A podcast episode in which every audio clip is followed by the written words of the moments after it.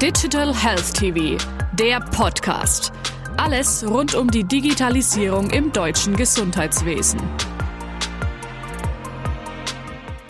Florian Lange, Direktor für Enterprise Solution im Geschäftsbereich Diagnostik bei Abbott.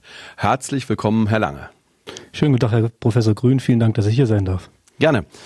Welche Ansätze verfolgt Abbott als Lösungsanbieter für die Digitalisierung? Wir versuchen mit unseren individuellen Plattformen schwerpunktmäßig Krankenhäuser und Privatlabore anzusprechen. Unsere Lösungen sind dafür gemacht, dass vorhandenes Wissen und Daten so strukturiert werden kann und vor allen Dingen auch konserviert werden kann, dass typische Behandlungsprozesse in Zukunft höherwertig und qualitativ besser umgesetzt werden können. Ein schönes Beispiel dabei ist, ähm, dass wir bei komplexen Patienten Daten so miteinander verknüpfen, dass Ärzte, die manchmal auch unter Zeitdruck entscheiden müssen, eben auch schneller die richtigen Entscheidungen treffen können.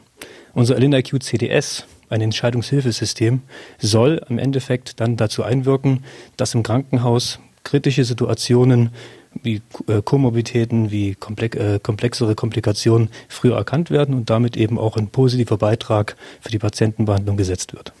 Wie profitieren Patienten und Gesundheitsdienstleister von Clinical Decision Support? Ja, wir wollen ja im Endeffekt nur Daten, die eh schon vorliegen, sinnvoll miteinander verknüpfen. Wenn Sie bedenken, dass es heutzutage eben tatsächlich noch gang und gäbe ist, dass 30 Prozent der Zeit eines Arztes eben für Dokumentation zu Buche steht, haben wir eben immer wieder die Situation, dass eben bei individuellen komplexen Patientensituationen Ärzte eine Menge an Daten bekommen und trotzdem unter Zeitdruck eben entscheiden müssen.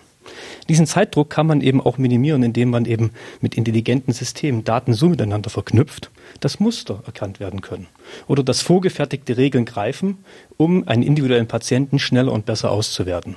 Das erzeugt Patientensicherheit, bessere Behandlungsqualität.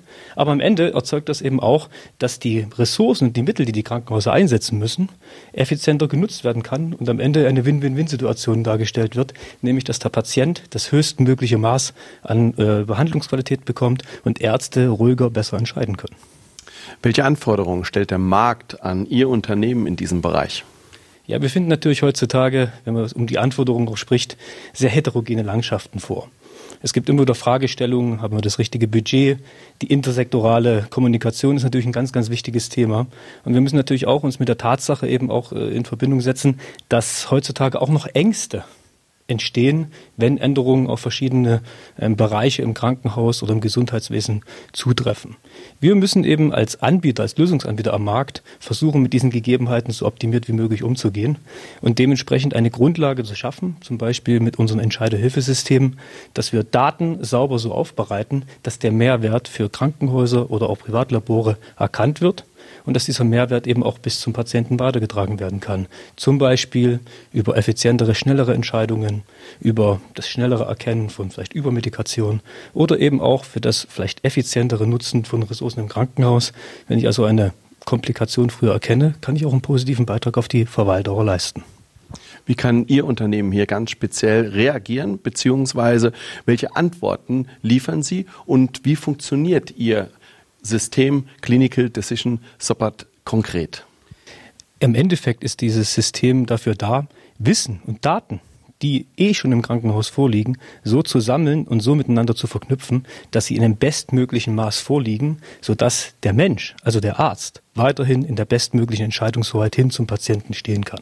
Unser Ziel ist es im Endeffekt, die Fülle an Daten, die Fülle an Informationen im Krankenhaus schnellst und bestmöglich so zu kanalisieren, dass für den Patienten eine bestmögliche Entscheidung getroffen werden kann und wir dementsprechend einen sehr, sehr positiven Beitrag auch in einer Wertschöpfungskette zum Beispiel von einem Krankenhaus setzen können.